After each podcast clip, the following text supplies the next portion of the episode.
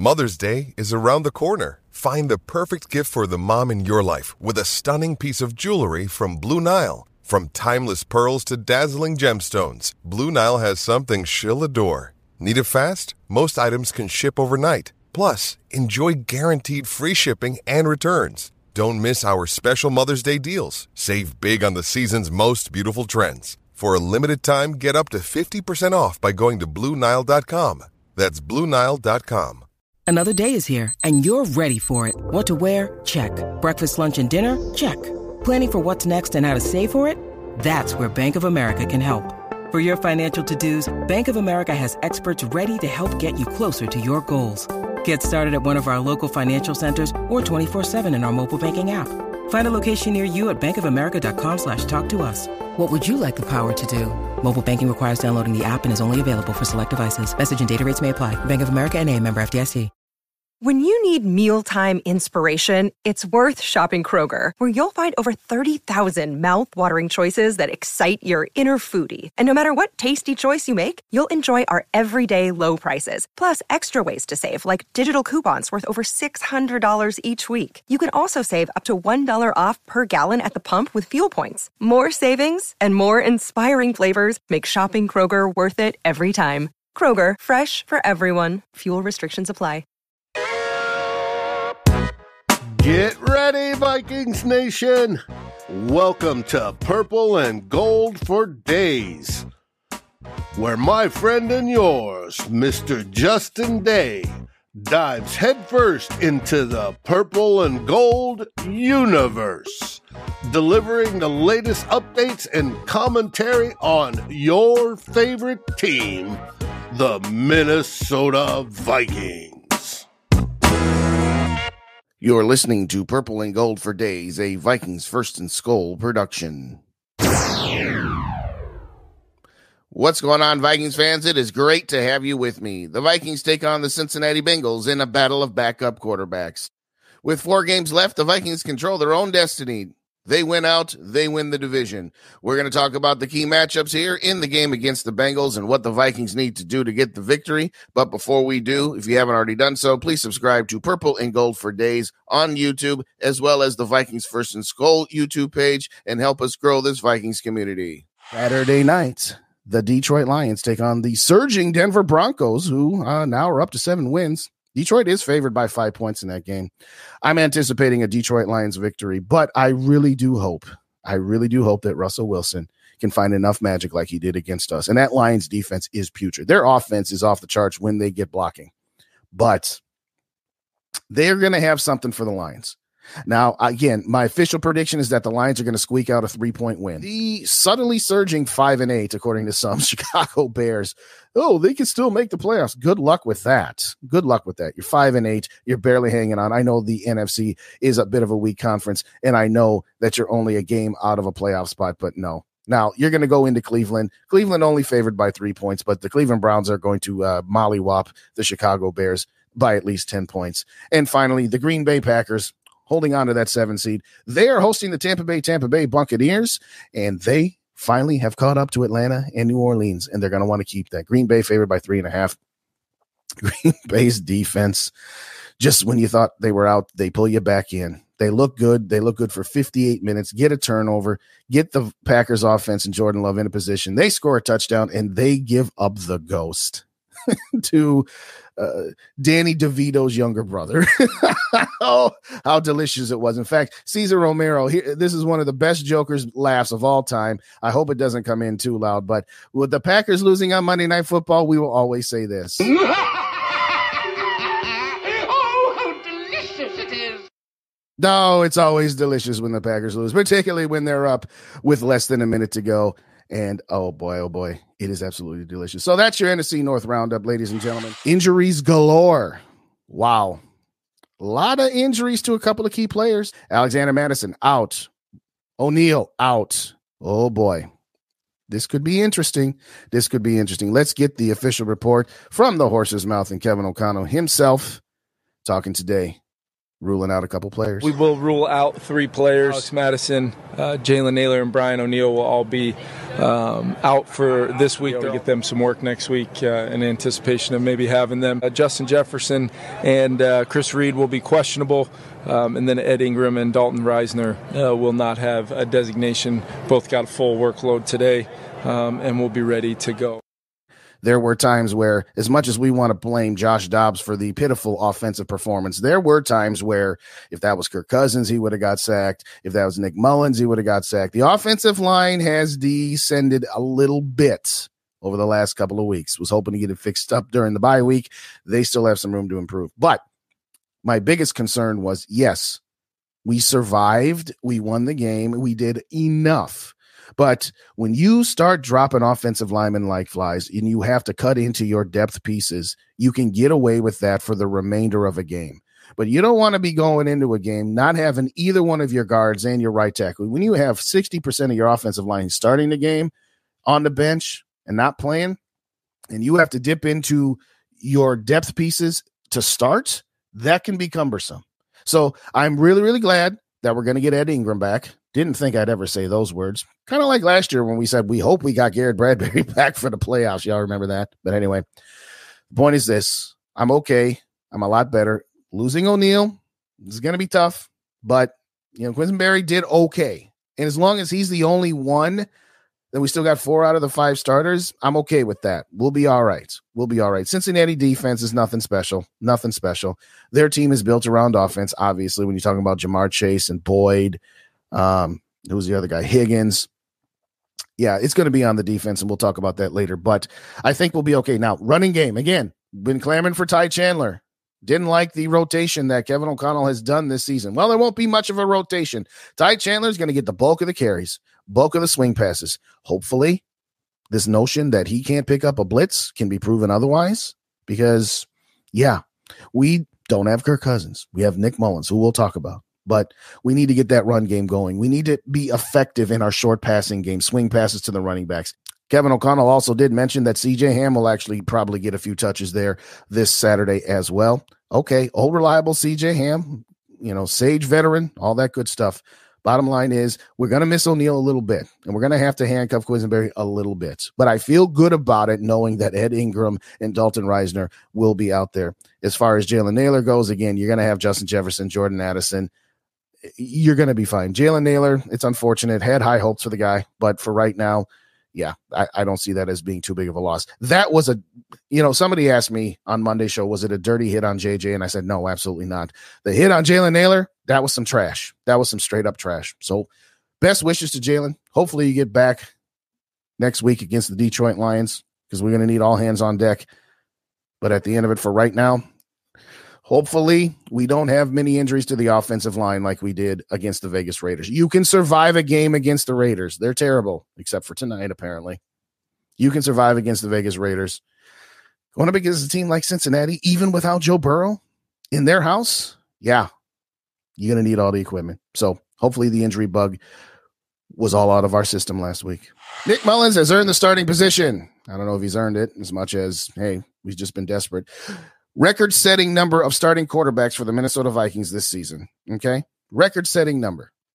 This is our fourth starting quarterback this season. What's really hilarious about it is all offseason, well, Kirk Cousins never gets injured, so we don't have to worry about our backup quarterback situation. We just need to get a guy in here to develop. Well, now we have started four. Nick Mullens, come on down. You're the next contestant in KOC's Price is Wrong. But I digress. Nick Mullens had a little something to say to the media about how excited he was, how excited his family was. Here we go. Nick Mullens. Yeah, they are actually. They're very excited. Bless my wife. You know, she's like, I don't want to fly with a, you know, two little boys. But then I asked a four year old, like, do you want to go? He's like, yeah, I want to go. So I'm like, all right, yeah, he wants to go. Let him go. So she's going to have to fly with him, and uh, should be fun experience.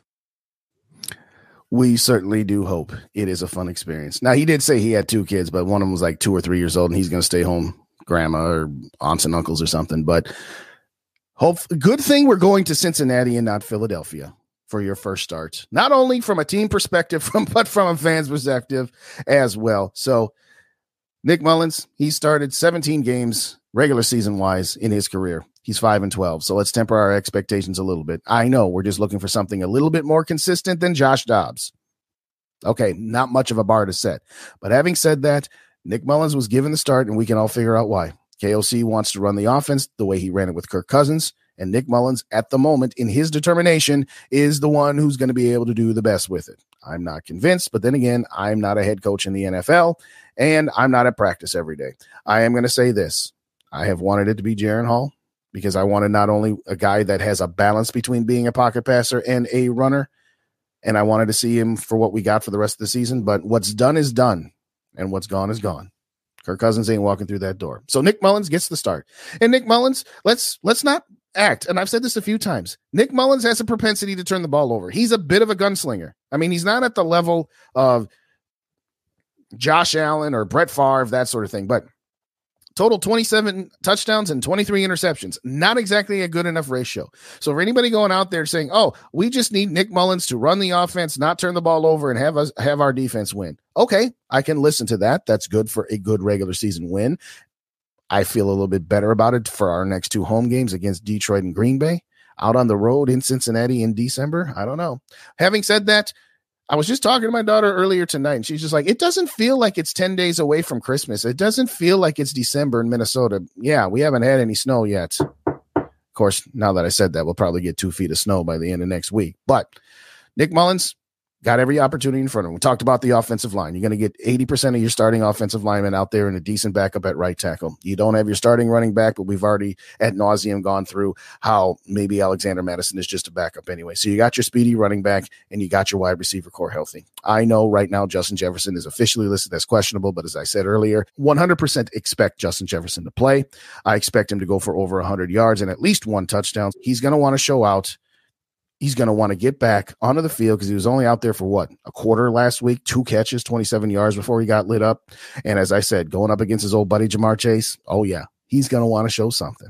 As I said last week with Josh Dobbs, now that you have Justin Jefferson back, you've got all your weapons, but don't force the ball to him just to force the ball to him. Let's not do that. Let's not do that. Just be you, Nick. Don't try to do too much. Don't try to be Kirk. You're not Kirk. That's okay. Just take what the defense gives you off the bat. Don't turn the ball over. Okay. It seems like football 101, but this Minnesota Vikings team has a propensity to turn the ball over. Okay. Defense, we'll talk about them shortly. They've been covering you. They said, We got your back last week. We'll just pitch a shutout. So all we need is a field goal. Oh boy. One field goal is not going to get it done against the Bengals. With or without Joe Burrow, they still got their weapons too. Talking about Tee Higgins, Ja'Marr Chase, etc., Boyd, and all those other guys. And Joe Mixon, he's no joke either. He is no joke. He is a bowling ball of a guy to tackle. So offensively, you have got to get at least 24 points on the board, at least offensively. Now, if you get 21 and you maybe get a defensive or a special teams touchdown, okay. But offensively, you got to have 21 to 24 points on the board. You cannot expect your defense to carry you all the time. Nick Mullens, okay. Coach has more faith in you than he does Jaren Hall. And say what you want about this coach, good, bad, or indifferent. So at the end of it for me, to wrap up Nick Mullens, hey, this is your time to shine. But I will say this to wrap up this Nick Mullens talk. Can we stop with this nonsense about, hey, can Nick Mullens do what Jeff George and Case Keenum did? Yeah, we've been saying that for a couple weeks about Josh Dobbs. How about we let the guy play a game or two before we talk about what Nick Mullens can and cannot do vis-a-vis getting this Vikings team to a playoffs? Yes, Case Keenum came in in game two and had a magic carpet ride. That's all well and good, culminating with the Minneapolis Miracle. No, it didn't culminate with the NFC Championship game because after drive one, we didn't do two things but diddly and poo. But I digress. Jeff George, yes, he came in st- at the halfway point of game six and started the remaining 10 games, win eight and two, still lost in the divisional round of the playoffs to the eventual champions in the St. Louis Rams. But let's just let the guy play a little bit.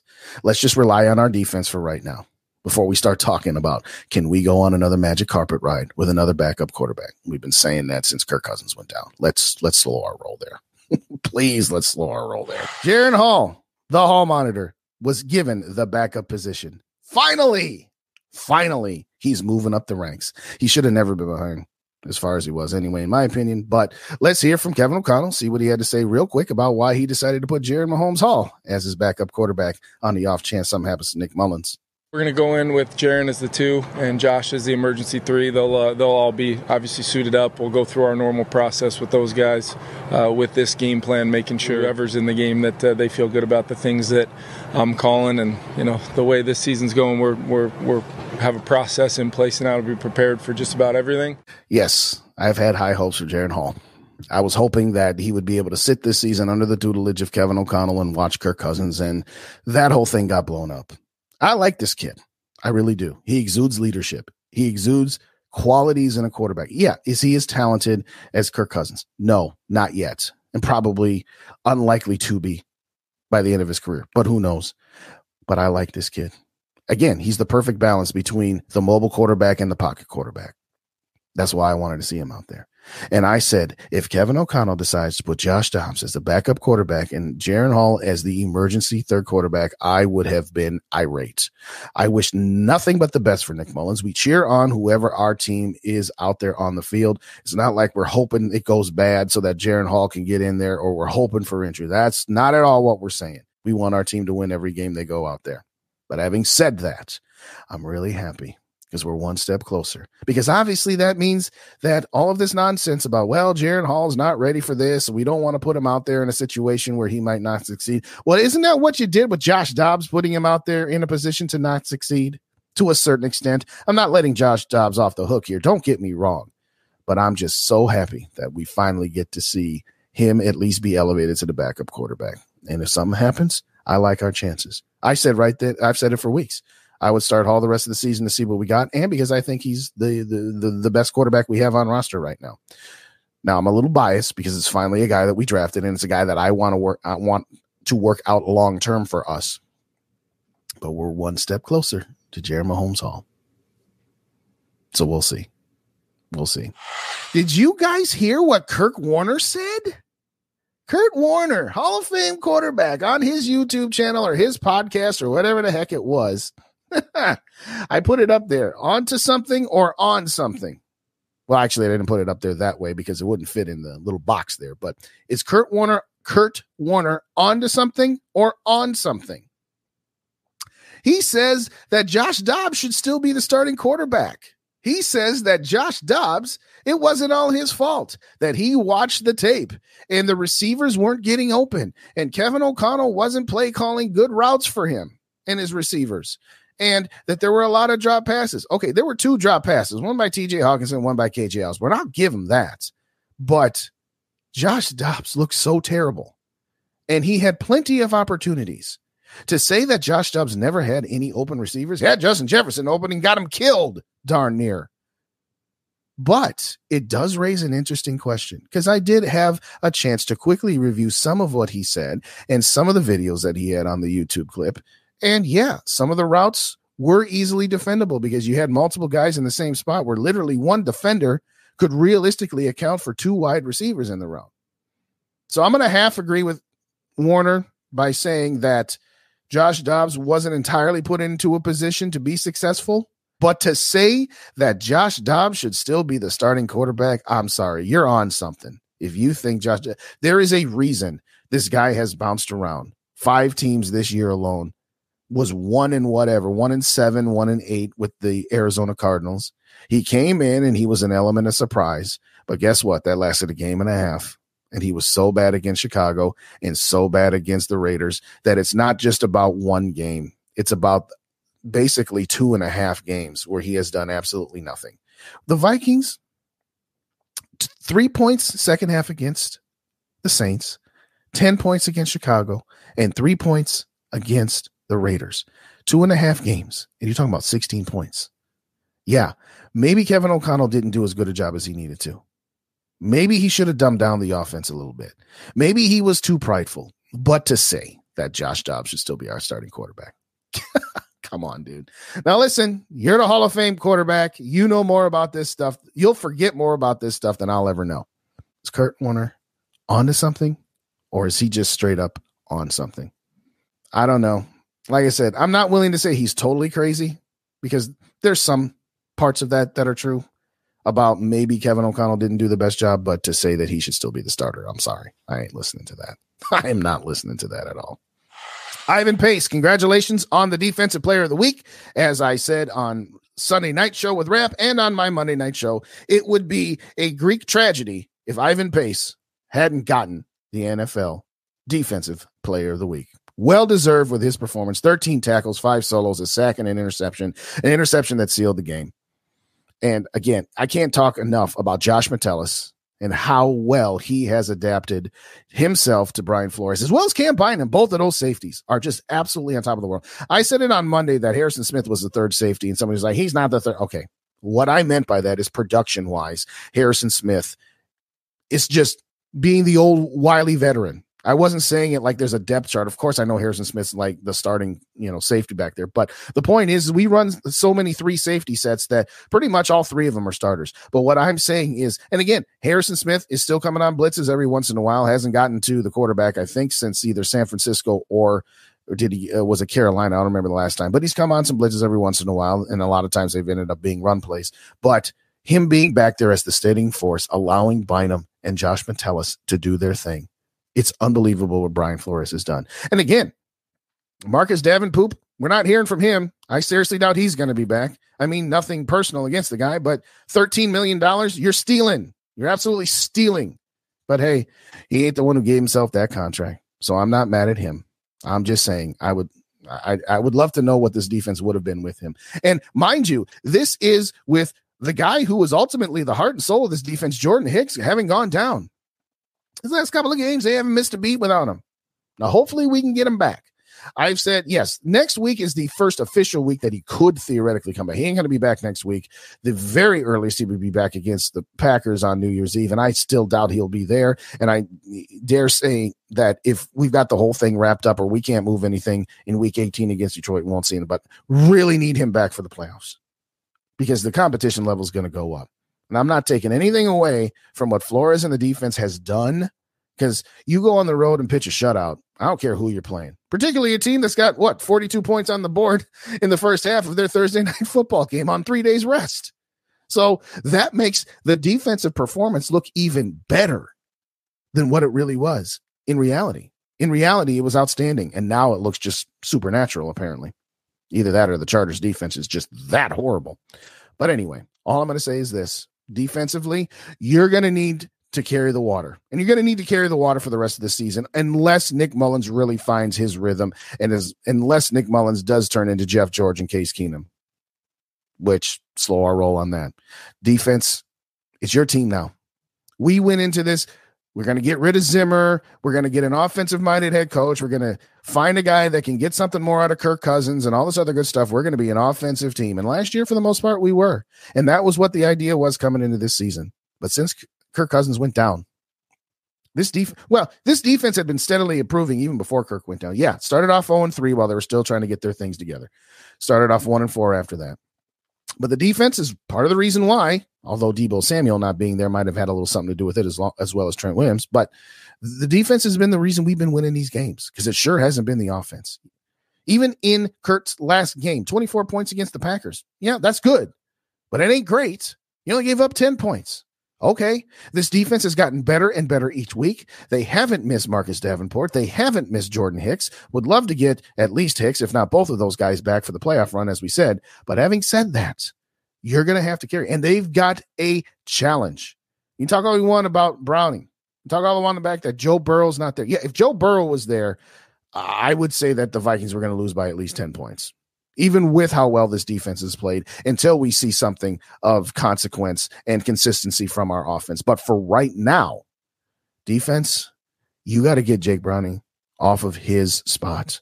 You cannot let that guy get into rhythm with Ja'Marr Chase and Tee Higgins and Boyd and Joe Mixon. He's still got weapons around him too. You know, we talk about Nick Mullens having uh, Justin Jefferson and Jordan Addison and T.J. Hockenson. Okay, Ja'Marr Chase, Tee Higgins, and uh, Tyler Boyd, they're right there. That might be the two best wide receiver duo plus tight ends in the NFL.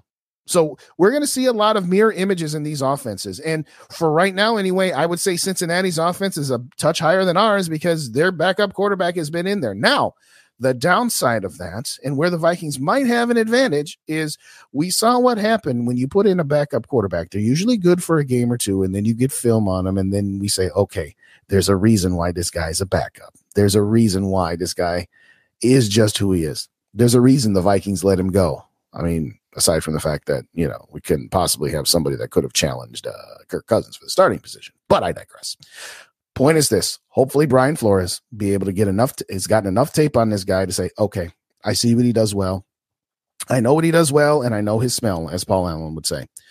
Hopefully, Brian Flores be able to continue to bring the pressure. But here's what I will say the cornerbacks and the safeties are going to have to be on their P's and Q's because Brian Flores is probably going to bring more pressure than he did last week. Last week, he just rushed three or four at most times because he knew the quarterback wasn't going to be able to hurt him. Uh, focused in on the run game. You are going to need to focus in on stopping Joe Mixon. You absolutely are going to need to do that. There's that he's no joke, and he you've got to be form tacklers. You have to be. You can't be missing tackles left and right against this guy. Otherwise, he'll run off 15, 20 yards at a time. He's still he's still got it going on right now. And as I was saying about the cornerbacks, they're going to be put in a lot of one on one situations. They are, because I think Flores is going to blitz the heck out of this guy. So, Byron Murphy, Caleb Evans, Kai Blackmon, you guys are up. You got a challenge. But guess what? You face Justin Jefferson and Jordan Addison in practice every week. So, if any team defensively is going to be prepared to go up against that dynamic duo, is the team that goes up against a rather comparable dynamic duo every day in practice. So I'll say this it's going to be a tight game. It's going to be close. The, the, the Vikings ain't beating nobody 42 to nothing. They're not beating anybody 42 to 35. It's going to have to be a one defensively. And that's just how it's going to have to be for the rest of the season. You know, you got two games against the Lions. Their defense is terrible, but their offense is on point. It's going to have to be about Brian Flores and this defense moving forward. Unless, as I said, Nick Mullens can you know, catch some fairy dust and go on a magic carpet ride. So defensively, be on your P's and Q's. Keep doing what you've been doing. Knock somebody, you know, get to Browning, get him off his spot early, make him feel you early, let him have happy feet to try to neutralize Ja'Marr Chase and Tee Higgins and company, and stop that run game. In fact, I would venture to say stop the run at all costs and let your DBs go one on one. And I think that's probably what his strategy is going to be. They're going to run blitz and they're going to pass blitz and they're going to leave their cornerbacks on islands, which it could either be bibli- uh, you know, uh, what's the phrase? Biblically, it, whatever. It's either going to be really, really good or really, really bad. I don't think it's going to be anywhere in the middle. Anywhere in the middle historically good or biblically bad. That's the phrase I was looking for. It's either going to be historically good or biblically bad. But I think our cornerbacks can be up to the challenge, particularly if we can get some pressure. That's going to be the key to this game defensively. And like I said, I don't expect them to hold the Bengals to 14 points or less. That's an unrealistic expectation. You hold that team to 14 points, you dang well better win that game. Unlike a couple weeks ago where we held the Bears to 12 points and still found a way to lose. Lost two games by a total of three points. Defense deserved better in both of those games. But with all that being said, defense, you got your work cut out for you. But I think you're going to be up to the challenge. But we'll see. So there was a report on SKOR North that some cap guy projected Kirk Cousins' potential contract after this season two years, $60 million. To that, I say, well, maybe I could see that. My stance on Kirk Cousins is clear. I think we've gone as far as we can with him. Now, yes, this year with this defense and this offensive line playing together, maybe instead of getting to the divisional round, which is what I've said his cap has always been, maybe would have pushed through. I'm going to say this right now, just to be clear. Even with Kirk Cousins, let's just say we hadn't lost Kirk Cousins and Justin Jefferson. We were one and four with those guys. So the only two games that we lost were Denver and Chicago. Yes, I think we would have won against Denver and Chicago. And then instead of being seven and six, we'd be nine and four. We're still not better than Dallas. We're still not better than San Francisco. And I don't care that we beat them. They weren't at full strength. They're at full strength now, and they are full tank coming for everybody, and they're taking no prisoners. But if we had to go on the road to San Francisco, even with Kirk Cousins, no, uh, I don't like our chances. In Philly, no, don't like our chances. Even in Dallas, don't like our chances. But having said that, what I have always said was, I am not interested in bringing Kirk Cousins back on a 45, 50 million dollar a year deal for a 36 year old quarterback who's just coming off an Achilles, I said that even more because I'll remind people with all these void years and dead money that they've pushed out and kicked the can down the road, Kirk Cousins has $28.5 million of liability left on the cap. If they don't re-sign him, all 28 and a half will be due and be dead money on the 2024 cap. Now, if they extend him for, let's just say two years, then of that 28 and a half million, 10.25 will go on both 24 and 25. And then the other eight will be due in 26 unless they extend him again. I am not interested in bringing Kirk Cousins back on a 40, 45 million dollar contract because then his cap hit would be 50 to 55 million. That ain't going to work. You're not going to be able to do that. Resign Justin Jefferson, resign Christian Darrisaw, and resign Danielle Hunter. And even if you found a way to have all four of those guys back by kicking money down the road, you still wouldn't have any money to maintain this team, or you'd be pushing money into the future. Now, two years, 60 million. Ugh, I still don't like the idea, but I could live with that. I could live with it because then his cap hits would be 40 and 40 for that two year extension. I still don't like it. It's still not a move that I would make. But if the Vikings were going to re sign him, that is the maximum I would give him. I'd offer him two years, 45 million, to which he would reject. And the highest I would go is two years, 60 million. But for all of the people that don't want Kirk back, let's be very, very clear about one thing. This segment was going to be short because it's much ado about nothing. There is no way, no way Kirk Cousins is accepting a two year, $60 million deal. He's not. He was lighting it up. He has seen the NFL lose all of their starting quarterbacks and how much bad quarterback play there is. He saw Daniel Jones get $40 million on average. There is no chance on God's green earth. There is no planet in the multiverse. I don't care if you're DC or Marvel, whatever multiverse you follow. There is no way in the multiverse that Kirk Cousins would take two years, 60 million. Now, if it's March and he takes that, I'll bring this tape back up and I'll say I was wrong. But what I don't want more than anything, I don't want the Vikings to feel like they are so desperate that they just give in to Kirk's demands and give him 40, 45 million a year. If that happens, I will be upset. If they somehow got Kirk Cousins for 30 million a year for two years, okay, I guess. But again, I'm still talking about a 35 year old quarterback coming off an Achilles. So. So, with all that, the Vikings will have a considerable challenge against the Bengals. One, it's December, on the road, outdoors. Two, they have just as many weapons offensively as the Vikings do. As I've said, it is a pretty comparable team.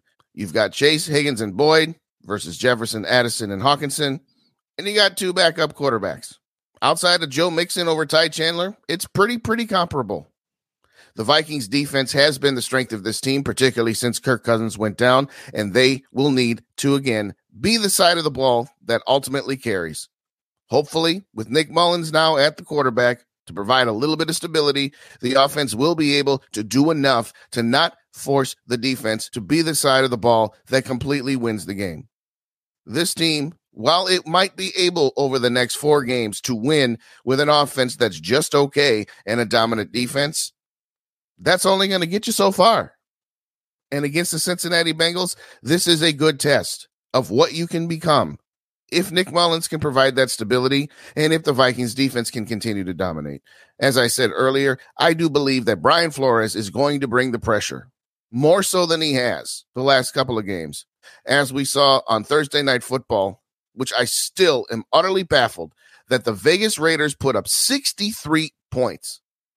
Is that an indication of how good our defense is? Is that an indication of how bad the Chargers defense is? Or did we just catch them at the right time? Either way, you're not going to be able, more than likely, to pitch a shutout against the Bengals. And they're 7 6 2, and their playoff hopes are on the line as well. This is going to be a difficult challenge, but not an impossible one.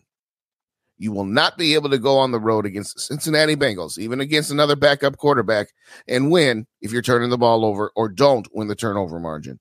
I'm hoping that the Vikings defense will be able to limit the Bengals to about 14 to 17 points. That's a reasonable expectation, even on the road. But offense, you're going to have to do more. Now, hopefully, Justin Jefferson will actually be able to finish the game and get back on track. My prediction of him getting 1,200 yards, which I made after he came back from injury, yeah, I'm pretty sure that's not going to happen. But never doubt Justin Jefferson. In addition to that, hopefully, Jordan Addison can return to form as well. Haven't seen a whole lot of him since Josh Dobbs took over. But most importantly is that running game. With no Alexander Mattison, you are going to need to be stout. You don't have as much depth when only having Ty Chandler, Kene Nwangwu, and, oh, by the way, a little bit of CJ Ham, perhaps. Offensive line, we've got four out of the five starters, which is about the best we can hope for this time of year. And as I said earlier, I was a little concerned It's one thing to have depth, but it's another thing when you've had three or four guys in one game go out and ultimately having to start some of your backups. Starting one backup, okay, you can work around that. Luckily, we have Dalton Risner, and I never thought I'd say it, Ed Ingram back as well. When it is all said and done, my prediction Vikings 24, Bengals 21. We squeak out the victory. We get one step closer to the playoffs, one step closer to this division title, and then we will have a nice Christmas Eve date with the Detroit Lions. Programming note Saturday morning, 11:10 Central Time. I will be live on Purple and Gold for Days with the Purple and Gold pregame show, as well as over on the Vikings First and Skol YouTube page, live at the two minute warning.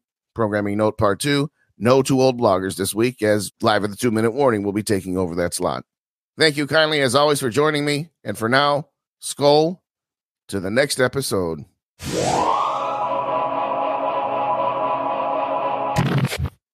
You are listening to Purple and Gold for Days, a Vikings First and Skol production.